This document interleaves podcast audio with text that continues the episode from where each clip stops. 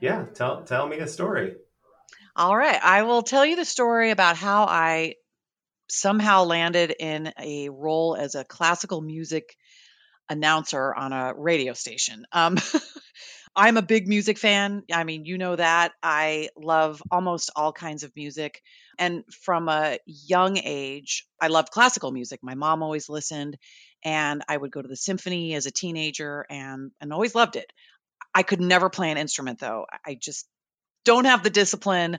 I, I it just never was something I embraced. Um, but tons of respect for people who can love what they create. You know, I was I was a, a listener of of all kinds of music, and I think it was my late 20s or early 30s. I started volunteering at a, a reading service for the what was then called Blind and Dyslexic. It's called Sun Sounds of Arizona.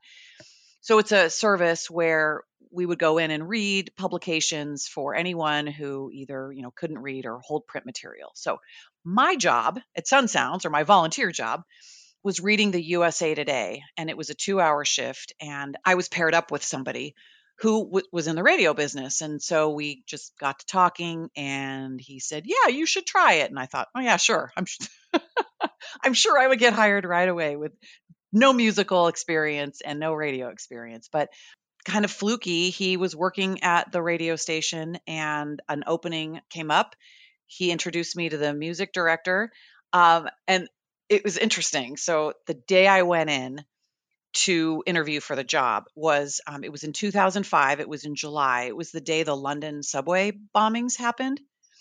And the classical music station shares a space with the news station. So they're all NPR member stations um, and right next to each other. So you can imagine walking into that environment that morning um, was pretty, you know, intense. But we proceeded with the interview, and um, the music director put me in a in a booth gave me a script, um, like a playlist of a typical playlist for an evening shift, and said, "Yeah, just read this, record it, and then I'll listen to it." And I was like, "Um, how do I work the equipment?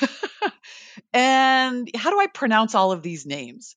He left me alone to my own devices. I did what I could to read the playlist. I'm sure I butchered half of the composer names, the soloist names, whatever called him back in. He listened to it and said, Great. When can you start? And I was just floored. I didn't even ask like how much my, you know, what I would get paid. I didn't care. I was like, I will do this. I don't care. Give me any shift. I can't believe this is happening. So, yeah, within a week, I was in the studio getting trained to be live on the air by myself, uh, you know, sharing the joy of classical music with KBACH listeners. what was your first shift? I got the Saturday night 6 to 11 shift. Uh, it was a, a night where generally I was playing, you know, CDs. I was playing music from CDs. Again, it was 2005. I'm sure they, they're digital now, but there were times of the year where I would play a, a, a pre recorded program called The Fabulous Fritz. It was organ music from the um, Arizona State University music program. I would I would just enjoy my time in the studio listening and reading about the music I was playing. There's just so much to understand and you know context in terms of like what's happening, what happened in history at that time, and all the different relationships um, that you know led to people composing the music. So yeah, so I guess what would a listener like? What are they kind of you know sitting at home? What are they kind of expecting from the classical DJ? yeah, a lot of, I think, just um, providing some interesting stories about the music. You know, for me, not being trained in music, I, I couldn't really speak to a lot of the complexities of the the music. Um, what I liked were just sort of the the human side of the music and the sort of pop culture side of the music. I, you know, a lot of people will say, classical music is losing its audience it's not relevant anymore and and i was like no no no no no i beg to differ like it's great music but if it's not accessible you know you know yeah you'll you'll lose listeners um so my hope was to explain the music in ways that people like me who don't have this extensive background in music could understand. And so, you know, whether it was saying, oh, this is the piece that you heard in the British Airways commercials, or, you know, just something kind of curious about the composer or the ballet or, you know, whatever the music, I would just try to find something of general interest so I think sometimes people can be a little bit elitist. I think people who are super into it and they are trained, they feel like, oh, I don't want to listen to Beethoven's Seventh Symphony. That's my favorite. You know, because it's so pedestrian. And I'm thinking, well, it's pedestrian because it's really good. And, you know, that's what people want to hear. I mean, it's, I guess it's like Stairway to Heaven, you know, it's, you know, yeah, you've heard them a yeah. million times. It doesn't make them any less good. It just makes them very familiar. So yeah, you see, you see that with a lot of those art. I'm, I'm thinking of classical music. I'm thinking of poetry. I'm thinking of dance, mm-hmm. where there is an element of I think there's a barrier there of people that say I just don't get it. When the, that's not necessarily the yeah. problem. You don't have to get it. You know, so you just can enjoy right. it. That, that's possible just to enjoy it. So I'm curious if did you have a voice? Did you have an on-air voice, or was did you just kind of stick with your own? Uh, I stuck with my own. It's funny. People would ask that a lot. Um, you know, they would say, "Oh, do you do you talk like Delilah?" Like, no, I I just would speak in this voice. Um, eh, you know, a lot of the technology, um, the really technical stuff. When you when you look at the big control board, there's all these levers and buttons and slides and all. I, I don't even know the names of those things, but I knew how to work enough to make the music come out on the other end.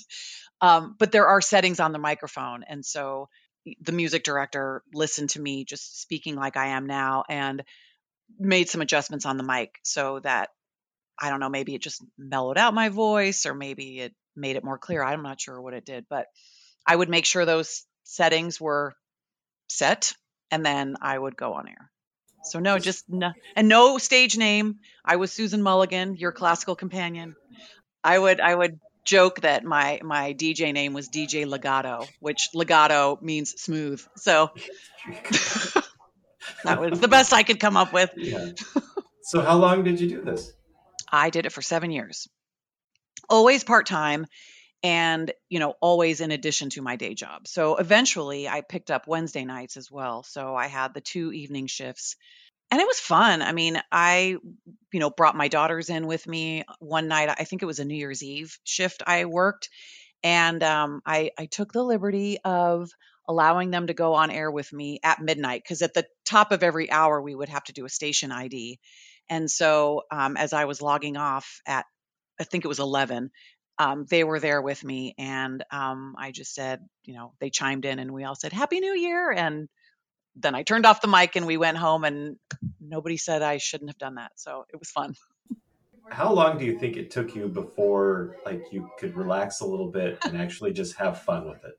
Oh my gosh, that is a really good question. I think to for me to like consistently have fun, probably a year or two. Um, you know, I think that there were moments where I would think like, I got this, I know what I'm doing, and then um, and then something new would come up, or or maybe you know I, I would get the occasional um, disgruntled uh, listener call where somebody would say, "You pronounce this wrong," or "Where'd you come from? Who are you?"